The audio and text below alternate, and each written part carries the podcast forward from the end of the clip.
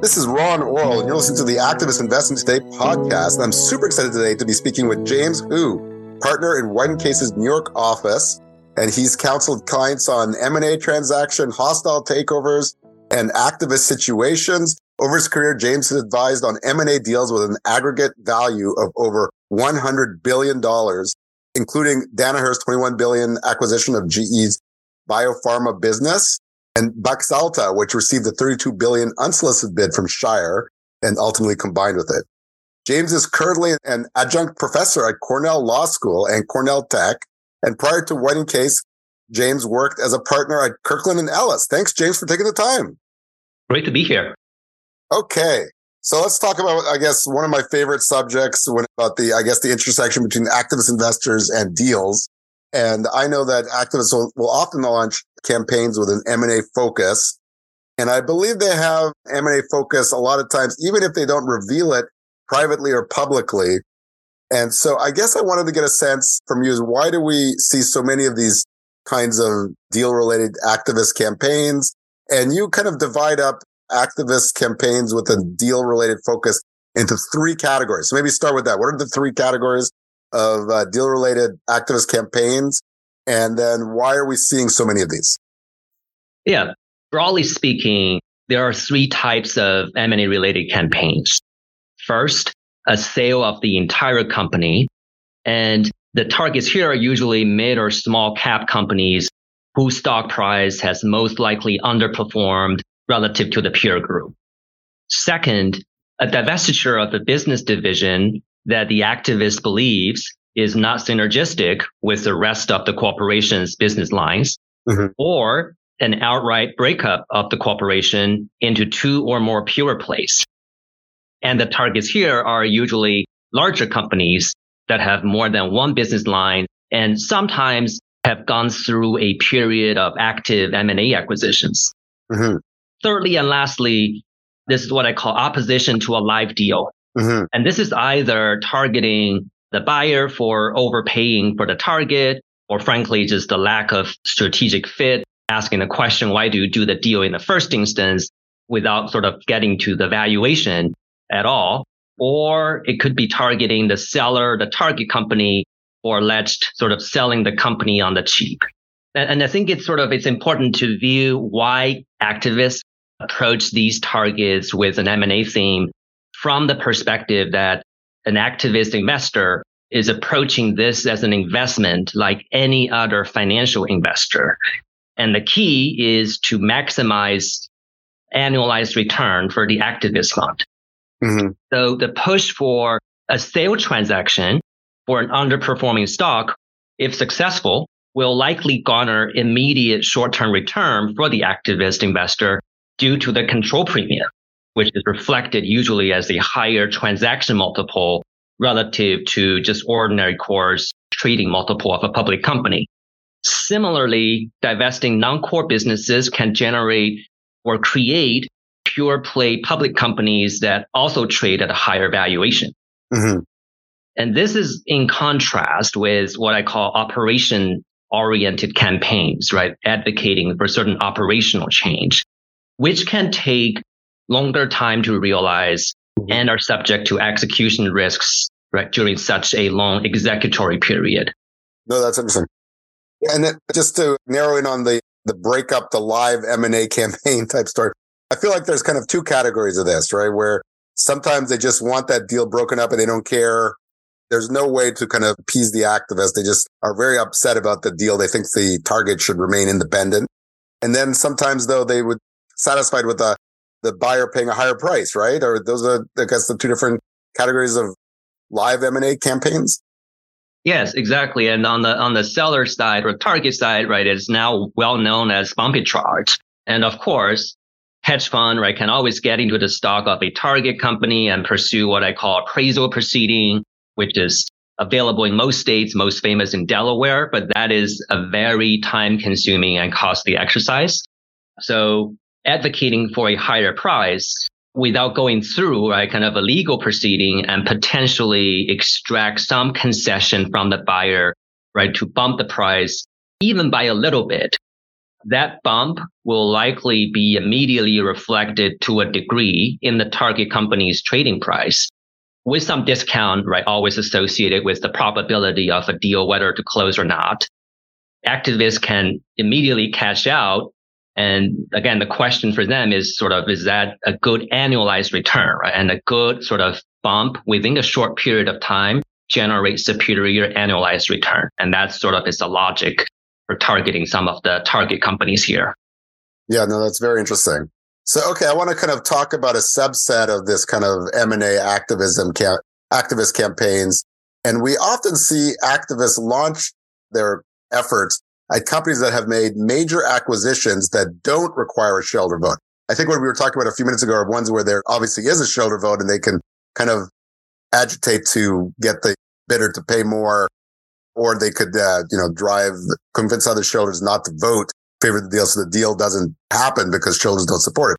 But there's a lot of these kind of really big deals, even transformational acquisitions I've seen in a couple cases where there's no vote. And recently saw this activist, Ancora Capital, where Jim Chadwick, the activist formerly of Relational, complained about logistics company Forward Air's acquisition of Omni, another logistics company, and it didn't require a shareholder vote. And the, the activist had said that if there had been a shareholder vote, then he's convinced that shareholders would have voted down the deal. And of course, this is one is now in Delaware with Ford is appears to be trying to pull itself out of the deal. And in Delaware court, I mean, and Omni, the, the target is seeking to compel Forward Air to close the deal. But putting that aside, James, can you tell me, I guess, in what circumstances can a buyer avoid having to have a shareholder vote on a big acquisition? And then maybe talk a little bit about unintended consequences of these kind of deals without a shareholder vote a shareholder vote on the buyer side is usually required when the buyer is using stock as consideration to acquire the target company. And that's due to maybe two primary legal regimes. And the first is the stock exchange rule. With some variation, the NYSE and NASDAQ both require shareholder approval when a company issues 20% or more of stock as merger consideration. And additionally, and you run into this occasionally, if the charter of the buyer does not provide enough uh, headroom for future stock issuance, the buyer needs to amend the charter. And of course, that amendment itself requires a shareholder vote as well. Yeah. So to avoid a shareholder vote, frankly, the buyer just needs to shift more toward using cash consideration and minimize, right, kind of the stock consideration in order to avoid, right, tripping that 20% stock exchange rule on equity issuance or right amending its charter. In making this decision, though, the buyer should always balance the benefit of providing kind of a more competitive and therefore less contingent bid, balancing that against sort of the financial cost of incurring debt or debt-like financing sources. Mm-hmm. So that is the way is to really shift to the cash. In terms of the kind of the unintended consequences, while removing buyer shareholder vote enhances closing certainty, that act alone could be used as a basis by an activist investor to oppose the deal. Mm-hmm. And the argument can range from the fact that, oh, the debt financing you are using is on very burdensome terms, right? It's not a efficient financing to kind of in your example, due to some quirks in state law or deal structure, the deal actually, there's an arguable basis that a shareholder vote is in fact required.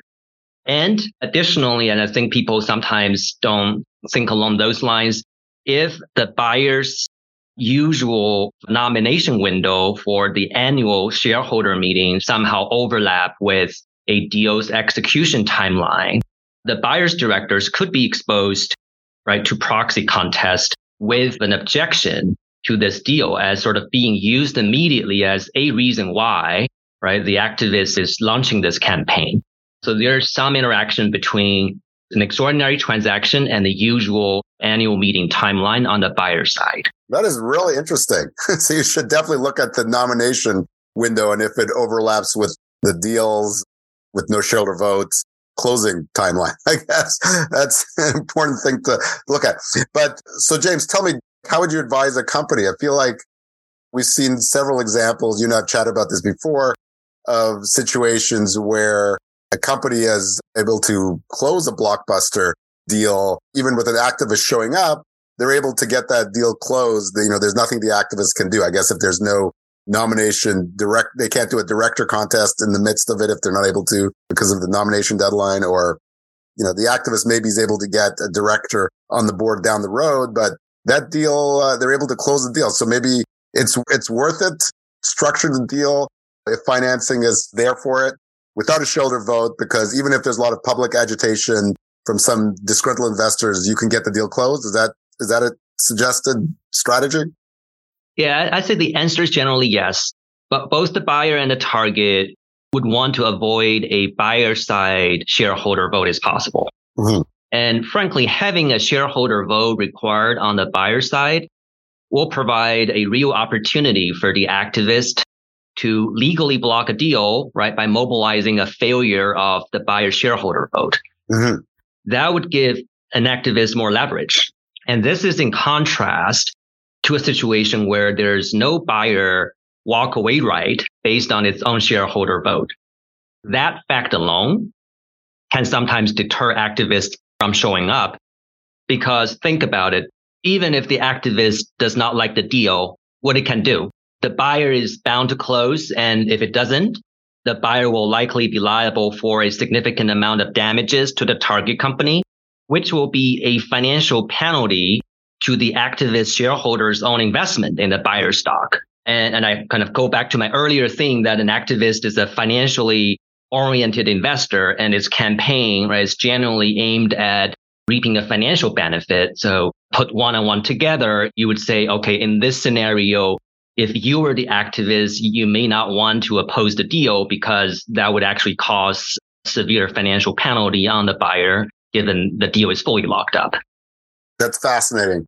That's really interesting stuff. So, okay, we don't have a lot of time. So I wanted to shift to another subject that I've been uh, spending a lot of time on lately and look a little bit on the regulatory topic because there's a lot of action in the, at the Securities and Exchange Commission related to activist investors. And recently we saw the SEC adopt what I viewed as a watered down rules based on, you know, comparing the original SEC proposal and what was adopted for 13D reports. Now, the toughest part of, in my view, of the new rules will require that activist investors disclose their positions within five business days of crossing a 5% ownership threshold versus what was previously 10 calendar day window to, disclose their position after crossing a 5% ownership stake. And, you know, as a reporter and lots of people in the industry, we often are kind of constantly looking at these 13Ds and trying to identify this item four section to see where they often put information about what they want to see happen at the company. They clearly have, they have some activist intention of the company. What impact, James, do you think will this change have? I mean, it wasn't the two days that a lot of the advisory world for companies targeted by activists wanted it, but it's definitely shorter than 10 calendar days. Although if you have the weekend because it's business days, you might be able to make a little bit longer than five business days, but what impact will this have? Yeah, so I look at this in, in two worlds. In the first world, especially for large cap companies, the activist investors don't even own stock, right? Kind of near 5% because attaining that level of ownership would not be kind of financially feasible. So this change wouldn't impact, right? Those scenarios where like the activist just doesn't even get to the 5% and doesn't, is not subject to the 13D regime.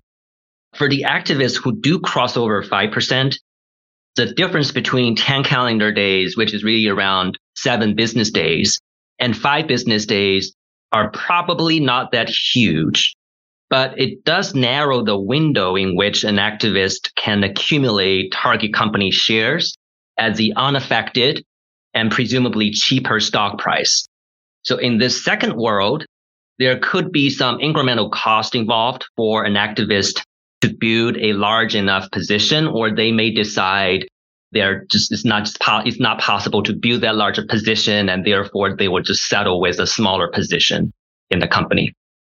I mean, you think it will discourage some activists from launching campaigns, or you think that ultimately they'll be able to accumulate the positions that they need to uh, justify the cost of the activist campaign? No, I don't. I don't think it sort of moves the needle by that much. I think it is really kind of presumably driving up some cost the activist is forced to scoop up shares within five business days. mm-hmm. instead of spreading it out, I guess, over seven business days. Again, it, it's mm-hmm. probably all very marginal at the end of the day. It shouldn't really move the needle on like decision to whether to launch a campaign or not. Okay, there's another provision in the rule that I was surprised. I spoke to some lawyers who were there pretty upset about, and I still not 100% clear why. So amended 13Ds, which are kind of like, you know, after you cross the 5%, when you buy or sell more than 1% or you cross below, back below the 5% threshold, you have to disclose what are known as amended 13Ds. In the previous rule, those were supposed to be filed promptly, which is rather vague, but now they need to be filed by in two business days. So the SEC set a very specific time frame, two business days of, you know, buying or selling more than 1%. You have to file the amended 13D disclosing those additional positions or that those sales of, of a position. And I spoke to some advisors to activists and they said, Oh, we've been always filing these in two business days anyways. So this is not going to affect us a lot. But the, this one advisor to companies targeted by activists felt like it should have been shorter. I don't know. What do you think about all that? Yeah, I think if you are the filer of 13D, right, you, you, you generally don't wake up one day and decide, okay, today is the day I increase the holding by 1%. There should be like a lead time to it. And right, frankly, time to prepare for filing. So that's probably explains why you're not hearing a lot of uh, excitement on the activist side advisors. On the company side, of course, right, the sooner any reports is filed is better. But that problem is to a degree ameliorated by a robust stock watch program with a sophisticated and a proxy advisor who, who historically, right, who, who has good data and information and sort of a even a shorter time frame, like who is in your stock, whether or not, right, that sort of shareholder is subject to any 13D filing or an amendment of 13D. Mm-hmm. Yeah, that's definitely important with large derivatives accumulations by activists. And I know that there's another SEC rule on uh, derivatives disclosure, but that I think is subject for another conversation. I guess I wanted to get a sense of another subject that I've been following a lot lately is this idea of SPACtivism, which is kind of a fancy term uh, combining activism and SPACs. And there was a lot of expectation that we'd see a lot of activism at SPACs that recently de-SPACed companies that aren't performing well in the market. There are a lot of de-SPAC companies that aren't performing well in the market, but we really aren't seeing a lot of activism at any of them. You know, there's a few prominent examples where we are seeing some activism, Cano Health and Desktop Metal. But for the most part, I haven't seen much activism. And I wanted to see if you had any thoughts on why that is and, you know, whether we might see more SPACtivism in the months to come. Yeah, so this is an interesting kind of phenomenon where perhaps lack thereof. I think the lack of activism for the newly de-SPAC companies may be attributed to two reasons. First, at least for a period of time, newly de-SPAC companies can have significant founder control, either due to the ownership of the founders themselves or legacy shareholder base who continues to be loyal to the management team. And if that's the fact pattern, then that is not a type of right target companies that would be palatable to an activist. Mm-hmm. And the second reason would be to the extent that the reason for poor stock price performance of these companies is not really an operational issue or some poor decision making. And there's also no immediate M&A opportunity available for, right, for this type of companies. Rather, the reason for the stock price plunge was due to optimistic financial projection and rich valuation during the de-SPAC phase then that is just a historical issue on valuation. Mm-hmm. And there's frankly nothing for an activist to agitate or fix. There's nothing the activist can do to fix that issue. It's just right, a right sizing of the valuation. So I think for a combination of these two reasons, we're not seeing too many activism in the newly de-SPAC companies. That's an interesting point that you don't see a lot of like large institutional investors owning shares in a lot of recently de-SPAC companies. And I've been following quite closely, you know, the uh, 13, the NPX data, which discloses how the big index funds vote on everything, but really I care about the mostly are the proxy fights has come out. And so I've kind of been looking at a lot of this data and I've seen situations where high profile activists are able to gain institutional investor support And I guess I wanted to get your sense of whether you think like the big three index funds, you know, including BlackRock and Vanguard, how prominent they'll be in, in activism in the future. And I know that we have these situations where they mostly support management in director contests that go the distance. Curious if you think that they will occasionally back activists, and particularly if the uh, two big proxy advisors, Institutional Shareholder Services and Glass Lewis, recommends for one or more of the activists. I guess I'm going to try to get a sense of whether you think there's a correlation between ISS and Glass Lewis recommendations and how the big index funds vote on on director contests. Yeah. So I think there could definitely be a level of correlation, but I think that that's correlation and not causation. And I think that's a very important distinction.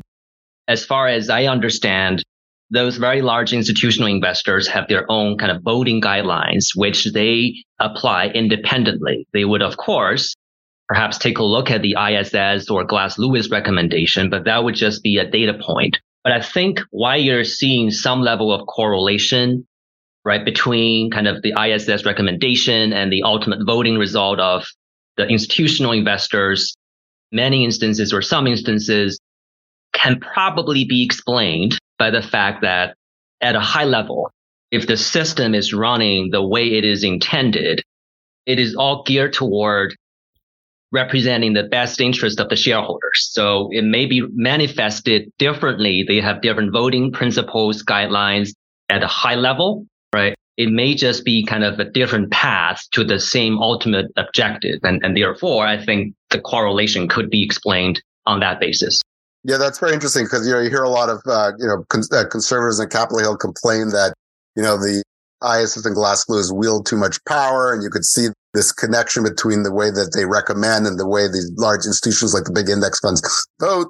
But I always wonder, you know, what came first, the chicken or the egg? You know, the ISS and Glass Lewis, they, their clients are these big institutional investors and they kind of off, you know, they will develop policies that the institutions want. So there could be a, a connection between, you know, how those policies, the, the ISS and Glass Lewis policies and the way those big institutions vote. So very interesting stuff. Okay. I had uh, more questions, but we are out of time. This has been Ron Orol, and you've been listening to the Activist Investing Today podcast with James Hu, a partner in White & Case's New York office. Thank you, James, for taking the time. Thank you for having me.